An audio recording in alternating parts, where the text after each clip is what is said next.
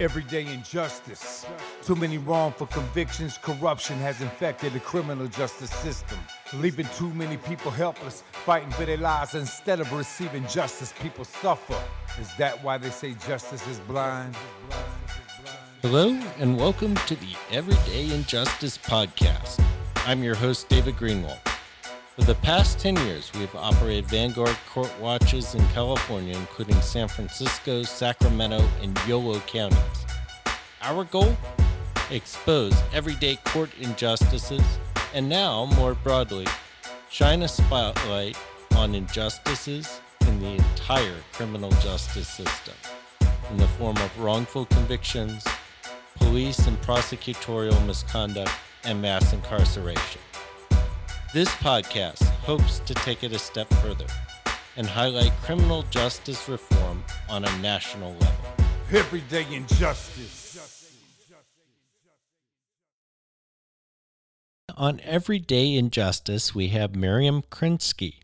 Miriam is the executive director of the group Fair and Just Prosecution, which is helping transform the criminal justice system by highlighting the roles and responsibilities of prosecutors. Welcome to the show, Miriam. Thank you. Happy to be part of it. So, can you tell us a little bit about your work with Fair and Just Prosecution? Yes, absolutely. So, Fair and Just Prosecution is an organization that has been around a couple of years now, um, since early 2017.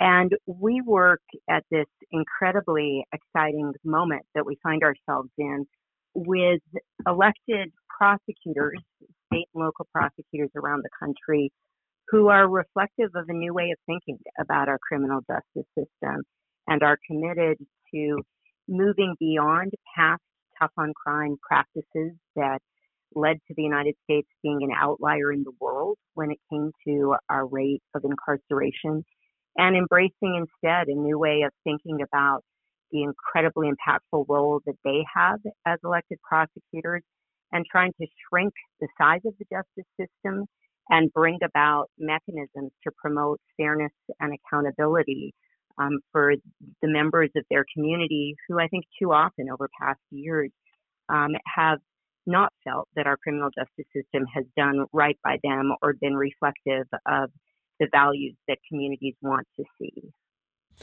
So, what do you, how do you view uh, the current progressive prosecution movement? Well, I think having spent myself a decade and a half as a prosecutor in the 80s and 90s, and really having seen the damage that our justice system can do and the generations of people that we were bringing into the justice system, the way that we were dividing and, and fracturing communities and families, um, the failures of our so-called war on drugs in our country. Um, you know, I think I came to see both the clout that prosecutors have, the extent to which they control the front door of the justice system, and as gatekeepers, have a lot of impact to do good, but also um, when not used uh, in the right ways to do damage.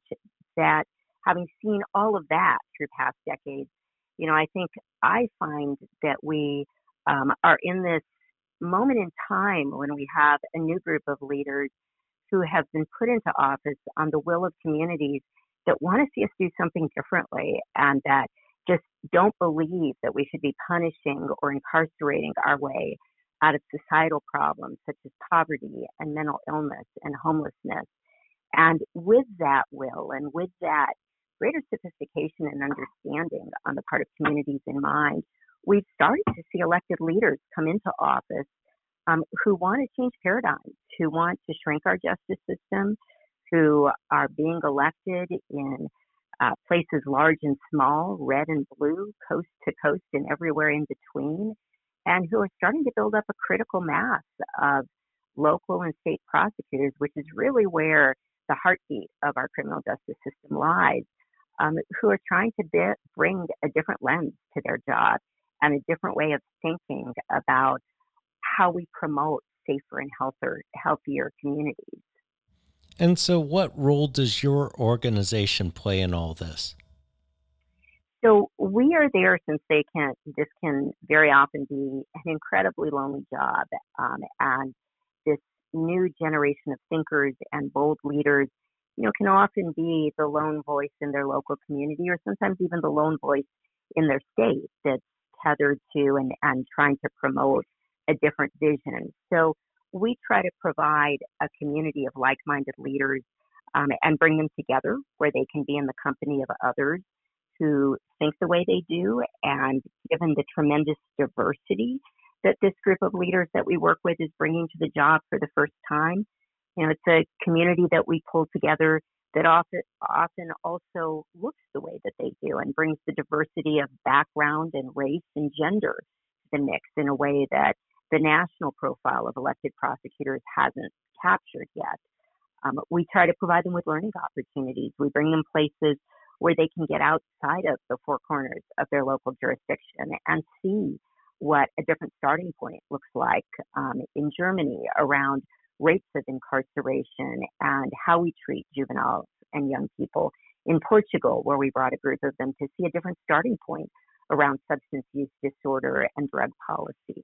Um, we also try to connect them with some of the best thinkers in the country who are moving um, different issues and who can be of use um, as they try to chart a different pathway in their own jurisdiction. And we aim to bring their collective voice together on issues of national import. So we filed dozens of amicus briefs or done sign on letters on issues ranging from bail reform to immigration issues to juvenile sentencing to the death penalty and a host of other areas. Um, so, you know, we really try to form that collecting point around, you know, this, what I think is going to become a new normal in the field of prosecution and give it a space where it can, um, can flourish and can support the work of those that are moving the ball forward. What do you see as the biggest barrier to change at this point? Well, you know, I, I think that um, what is often the biggest barrier can depend on the local landscape. Um, you know, I do think that there are certain commonalities in um, a couple of uh, barriers that these leaders are seeing. Um, you know, there certainly in many jurisdictions is a status quo culture that's resistant to change. That um, whether it's within their office or whether it's um, among other criminal justice partners, you know, I think it's hard to move change, and especially in some of the larger institutions, it's you know like t- trying to turn a big ship, and um, and I think that can often pose cultural barriers or or other resistant barriers to change. And I think there are often barriers that come from um, entities or um, or interests that are wedded to the status quo in the old ways. Sometimes even based on financial reasons, you know, those who just don't want to see the justice system smaller um, and who might have a vested interest in, you know, in, in the mass incarceration ramp up that we saw in the 80s and 90s. Um, you know, I think we've also seen in some quarters resistance from some state associations or law enforcement groups and leaders um, who maybe in part don't understand or feel threatened by this new way of thinking. Um, and I think we've also seen, unfortunately, um, some resistance has come from national leadership um, at the highest levels that um, seem to be trying to return us back to a tough on crime era from the 80s and 90s that you know we know just didn't work, and um, and the data tells us just was not the right way and did um, so much damage that one would think we know better than trying to bring us back to those days. So, what does criminal justice reform look like, at least in the ideal? Well, so, you know, that's a great question. And I think we were asked quite often, you know, in essence, sort of what's the North Star? What's the blueprint that we're trying to see come about? And, um, and, and given the frequency um, of that, you know, very appropriate question, we decided a little over a year ago with some wonderful partners um, to engage in an endeavor to put together a set of what we then called 21 principles for the 21st century prosecutor that seeks to capture, you know, what what is it that we hope the world will look like in the field of prosecution as this new movement starts to continue to gain steam. And really, those 21 principles that, um, you know, thanks to some wonderful thinking from um, partners such as the Brennan Center for Justice and the Justice Collaborative and Emily Bazelon and students of hers at Yale, um, is predicated on two pillars. One is how do we reduce incarceration? How do we shrink the system? How do we better align the United States with the rest of the world that hasn't had this love affair with prisons and jails as the go to solution for every social ill? And secondly, a series of pillars around how do we increase fairness? How do we think about accountability, whether it's for prosecutors or law enforcement um, or other parts of the system? How do we correct past convictions that um, have been based on injustices or take a second look at past sentences that were decades long and may no longer align with where our thinking stands today. So those two set of principles and pillars, you know, I think have marked what we're seeing in these offices, offices that are reducing the footprint of the justice system, that are ending cash bail, that are more and more refusing to criminalize substance use disorder or mental illness, that recognize that children and young adults are different and that we shouldn't be responding to them in a punitive manner that fails to account for their brain development, that recognizes that with mass incarceration, we've also had mass community supervision, and we need to shrink the length and conditions of probation and parole. And we see offices that around the second pillar are creating conviction integrity units, are addressing past decades long sentences, are holding police accountable to a greater measure, um, are trying to end the poverty trap of fines and fees, um, are working, you know, to promote a more just system that doesn't embrace a death penalty. So, you know, those are all areas that I think where we are seeing change and where we believe, you know, the um, the the north star of what we should want to be trying to achieve is more and more starting to become a reality. So we had uh, Rachel Barkow from NYU out here last summer, and one of the interesting points she made is that the low hanging fruit in a lot of cases of the criminal justice reform movement, kind of the non, non, non, non violent, non dangerous, mm-hmm. non sexual, has um, to some extent, depending on where you are, really been done. Um, but if we want to move mass incarceration, we have to we have to go deeper. Um, what are your thoughts on that?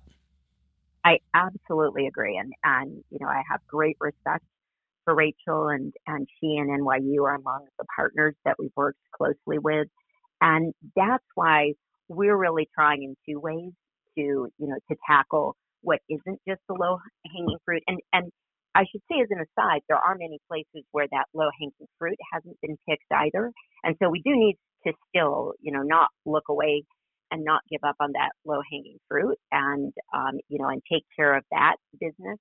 But um, but I do think that we're not really going to address mass incarceration unless and until we start to break down and move away from this you know, sort of the illusory violent nonviolent dichotomy, you know, until we start to question and realize that what many would call a so-called violent offender, you know, is simply um, somebody perhaps struggling with mental illness who um, should never have been subjected to a law enforcement response. And next thing we know, you know, they're acting out and being the violent offender by virtue of, assaultive conduct that was simply responding to you know, the wrong kind of de-escalation, or maybe a violent offender is a young person with a gun who lives in a community where they don't feel that they can trust law enforcement and they feel like they have to protect themselves. So, you know, we've got to tackle that so-called violent nonviolent dichotomy. I think we've got to be willing um, to move beyond, you know, the the triple nons and recognize that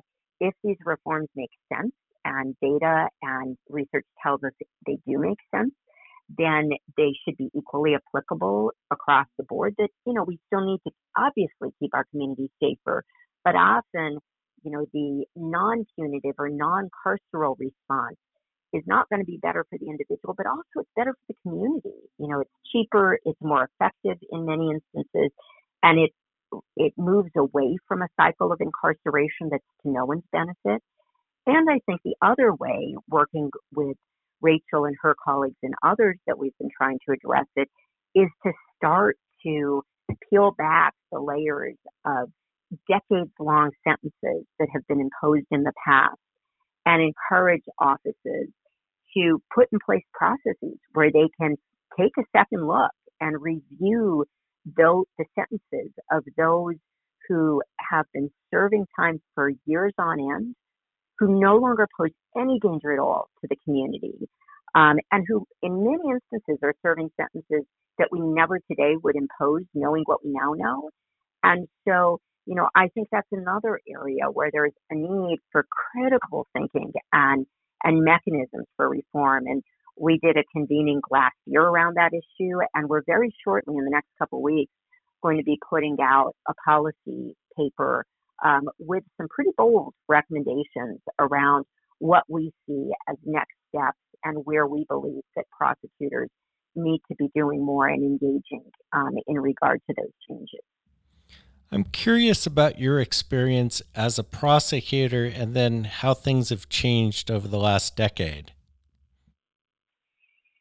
So, you know, I think, I mean, I prosecuted in the 80s and 90s, and, you know, I was there and saw the heyday of tough on crime. And, you know, I think I started as a young lawyer, um, in many ways not really knowing better. I mean, I went into that job because um, I felt an, an abiding commitment to public service, and um, and I, I think in many ways, you know, the job is very much about public service. But as the tough on crime mindset started to set in, and mandatory minimums and sentencing guidelines and other escalating penalties, you know, the so-called super predator, you know, mindset vis-a-vis our young people, you know, what I started to see were far too many patterns of young people of color entering the justice system, um, intergenerational cycles, um, destroying families and communities, um, and far too opportunities to have the flexibility to really do the right thing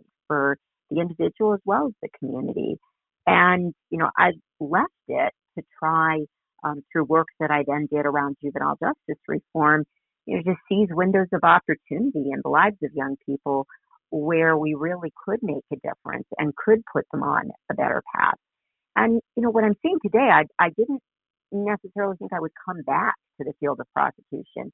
And, and I have because I do see this different moment today. I do see readers who are aligning themselves with the recognition that what we did in the past just didn't work and that we've got to be smarter and that prosecutors, especially elected prosecutors, have a responsibility to use that power to try to look at what smart justice tells us and to try to deflect cases and divert cases and um, and do no harm when they're thinking about what their job looks like, not simply move into an autopilot um, of you know of what otherwise the 80s and the 90s were showing us.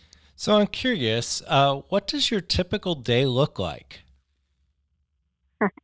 Well, it really depends on um, what's going on in the moment. I mean, many um, days and weeks, um, I or others on my team are are on the road. We're you know either on the ground at an office or um, or pulling members of our network together to go somewhere and learn. Next week, um, a few of us are going uh, from my team to the border to you know, do some scouting in advance of a trip where we'll be taking um, uh, around um, you know close to 20 elected prosecutors to the border in Texas to see some of the things that have been going on there. Um, if I'm not on the road, then you know sometimes I'm looking at and trying to pull together the collective voice of individuals on an amicus brief, or sometimes we're researching a topical area to get out the best thinking that there is um, on that issue. And sometimes we're talking directly with offices to help them um, think through a new policy that they're about to put out or giving them comments on some new policies. Sometimes we're talking to experts around the country and sort of trying to serve as a little bit of a concierge service where we connect um, good thinkers out there in the country to some of the best and most inspiring leaders in prosecution around who are looking for you know those best and brightest and most innovative thinkers who can help them move things forward in their own local community. What are you telling uh, prospective candidates for DA? So we are a 501c3, which means that we really don't involve ourselves on the election side. Um, and um, we, you know, are intensely interested in those races and we do watch them, but um, we don't get involved um, in endorsing candidates or um, or the election work per se. Um, there have been times where candidates will call us and you know, we are an equal opportunity responder, meaning, you know, if a candidate reaches out and they want information on something, um, we'll try to guide them to where on our website where we have, you know, a wealth of materials and information about different topics. We'll often guide them to, you know, an issue brief that we've done or an article that we've written or an amicus brief that um, that we might have put out on the topic. So, um, you know, and sometimes people will call me who are perhaps interested in thinking about embarking on this journey and running for office. And again, while we don't involve ourselves in the election work, I've still been, you know, more than happy to talk to prospective candidates and at least share with them my view that this is important and that we need good people um, continuing to embrace change and um, continuing to put themselves out there and be willing to stand for election. So while I don't, again, you know, endorse candidates or um, or provide specific assistance to candidates, I'm more than willing, you know, to talk to those who are considering this. Again, in an equal opportunity way, just to encourage, you know, the best and the brightest to think about um, a job that is becoming um, something that the community is paying more attention to for good, very good reasons, um, and something where we just really need um, uh, good thinkers um, who are committed to a different vision for the justice system than we lived through over past decades and helping to fuel that vision forward. And I kind of remember a few years ago, the ACLU put out a stat that said something like, I don't, uh, I, I'm going to make this number up, but like 75% of all incumbent uh, prosecutors uh, went unchallenged in an election, and, and most of them, even when they were challenged, won. But it seems like that's really changed in the last few cycles, or is it my imagination? No, I I think you're right, and um, you know we we know that we have um, around 2,300 local prosecutors around the country, and it has been um, the you know kind of the the given in the past, essentially, that, you know, that once in office, essentially sort of always in office, that, you know, the vast majority of them, um, you know, I think, um, uh, have been in office, you know, for more than five years. I think that there were some stats I saw that, you know, 95% of incumbents were successfully elected and that over 85% of the races um, didn't even have a challenger of an incumbent, which, you know, I think it's, it's unfortunate if we can't even have a conversation around justice reform. Um, even with an excellent incumbent, there's value in the conversation occurring. Um, those stats have clearly changed. And, you know, I, we are now seeing far more elections where incumbents are being challenged, where the conversations are taking place, um, and where individuals are beating incumbents in those offices. So, you know, I, I think it is a new day. And, and I think it's by virtue of the fact that communities are paying attention. You know, they, it's hard to find individuals in our communities who haven't been impacted, you know, either personally or through a friend or a loved one or a work colleague or a significant other um, having contact with the justice system. And I think for many, you know, what they've seen hasn't been what they want. And so, you know, communities are starting to um, to demand a different starting point. And I think that that is leading to, you know, individuals successfully unseating those who have done the job for some time. I think it's also leading to more diversity in terms of those who are assuming these positions. And, you know, I think that's a healthy thing as we, you know, come to terms with just how significant these positions are and the clout they have. So the big one, I think, was you know the election uh, a few months ago of Chesa Boudin in San Francisco. Uh, what does that kind of victory uh, mean for the movement? Yeah, well, I think you know it it it was a fascinating race, and you know if if one wants to look for a model of robust conversation around criminal justice reform, it's hard to have found, you know, a better example than um, the intense conversation that took place um, in San Francisco. And I think, I think in wonderful ways where, you know, the community was involved, where people were following the race, they were engaged. There was, you know, uh, a, a an interest that one wouldn't have seen in past decades in these kinds of races.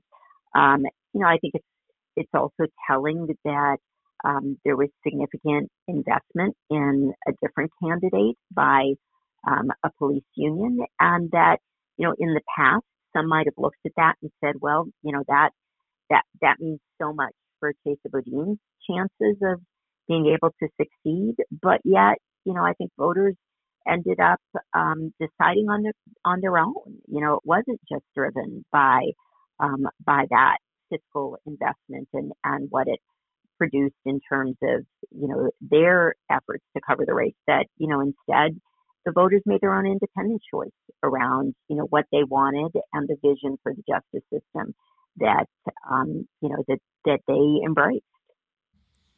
How do you see the LA district attorney race playing out? You know, I think it's hard to imagine a more significant um, race uh, in 2020 than that one for a number of reasons. Um, you know, LA is the largest uh, population center of any DA race in the country. Um, you know, it's also an example of a jurisdiction where um, the incumbent, you know, did run unopposed four years ago, and you know, and there wasn't much of a conversation uh, around, you know, how were we doing, and you know, and how um, what was LA's place in the larger statewide landscape. Um, you know, I, I also think that California has been poised to move some justice reform issues, and you know, and LA hasn't always been on the um, on the same side as the community's um, interests um, in supporting reform. I think there have been, you know, some instances where the LA community supported, you know, new thinking or new initiatives or or other changes in law. And um, and you know we didn't always see that alignment in the DA's office. So so I think it's a very significant race. And you know I think it's a good thing that voters are paying attention. And um, you know and we certainly welcome um, a you know a conversation and and a focus on criminal justice reform in a county as large as LA and in a state as significant as California. Are there other races that you're paying attention to this year? Um, so, you know, I, I do think that there are other parts of the country um, where, you know, where we are seeing um, races that are likely to be active ones. Um, you know, 2020 will be uh, a, time when some of the elected leaders who we believe have really done some incredible things are coming up for reelection.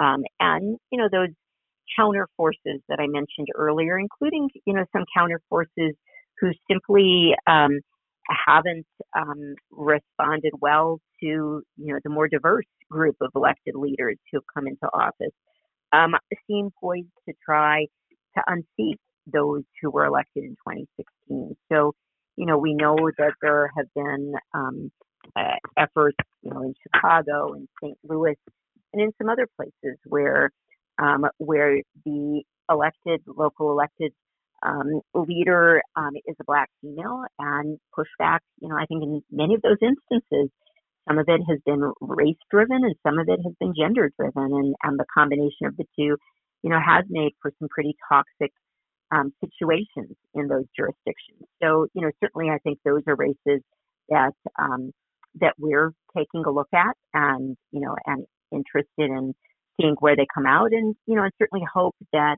decisions will be made you know on the track record and the merits and you know and the inspiring reforms that have come into place in those communities as opposed to you know conversations that really are subterfuge for race or gender discrimination and, and animus Moving back to policy approaches, uh, what sorts of approaches do you embrace as alternatives to incarceration? So, you know, I think that there are a number of areas where we really need to think even more broadly about not just inter- alternatives to incarceration, but, you know, alternatives to punishment and alternatives to a criminal justice response because once we're talking about incarceration, we're already on a criminal justice highway. And I think that there are many instances, you know, some of which I mentioned earlier, uh, whether it's individuals who are struggling with mental illness or substance use disorder or, you know, really poverty as it manifests itself, where our country tends to respond with law enforcement and criminal justice responses rather than public health responses or social services supports or other things that can really better attend to what's going on with the individual and what's right for them and what's right for their family and community. So, you know, I think we have to think long and hard about, you know, what do we punish and what do we drive into our criminal justice system, and why are we so different from other parts of the world that um, that don't criminalize, you know, substance use or um, or mental illness or individuals you know who are struggling with homelessness and poverty.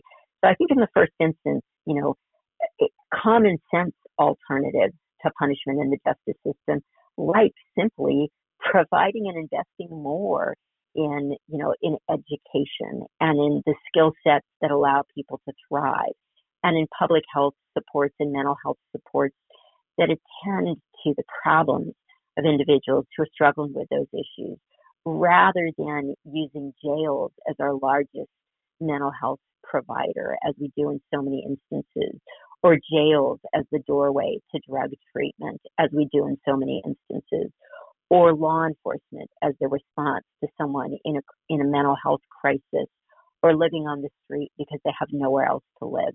So, you know, I think as a starting point, we just have to get away from, you know, the, the presumption that punishing our way out of those sorts of things and treating, you know, our fellow members of the community um, in ways that ignore what's going on and presume that when we put them into a revolving door of the criminal justice system, that we're somehow doing right by them or the community. You know, I think we have to move beyond that. And and then I think we start to see the right alternatives in the first instance and in those cases that really do need to come into the justice system, then we can start to, you know, to ask ourselves, do they need to be incarcerated? You know, can there be a consequence that is more restorative for the victim and the community um, and does right by them and better attends to the needs of the individual? And if there is a need for incarceration, you know, how long is really long enough? And um, and our sentences of 30, 40, 50 life imprisonment that other countries believe are insane to impose. Are those really the right starting points for the many, many, many individuals that we incarcerate for that length of time and have for decades on end?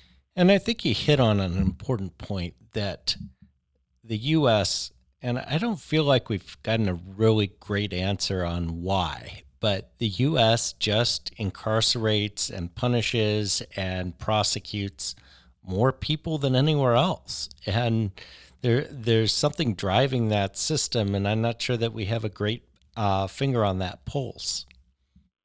Yeah, I, I, you know, I think you're absolutely right, and you know, in many ways, it's it's pretty sad to see our country that you know.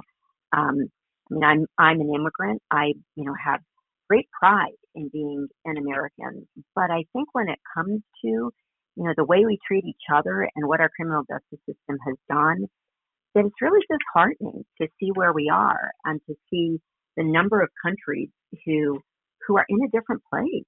And um, and that's exactly why we we are a big believer in expanding the horizons of this group of elected leaders who have the resolve and the courage and the vision to do things differently. And that's why we're taking them to places like Germany to, you know, to see a country that, you know, it has certainly had problems of its own and that I don't think anyone would say is, you know, has been over, you know, decades the poster child for, you know, for justice, but that sure has a different starting point and a smarter approach to, you know, to when they incarcerate and for how long they incarcerate and how they treat their juveniles and young people. So, so I do think that, um, you know, there's value in trying to hit some reset buttons and ask ourselves, you know, how do we get here and how do we move to a different place? And what are the models that seem to be working better and what can we learn from them?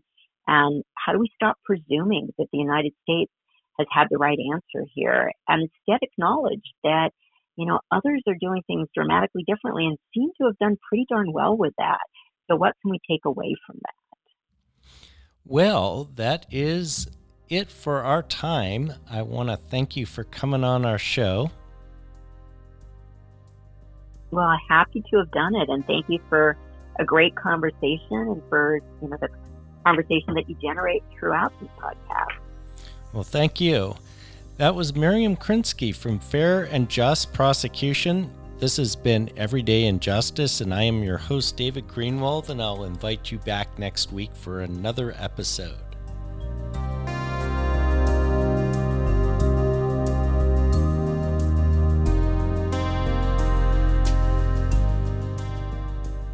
Thank you to George Powell and Norman Mouse Quake Barrett for the use of our opening, Everyday Injustice. You can see more of George's music at www.justiceforgeorgepowell.com. That's Justice for George Powell, all one word, dot com.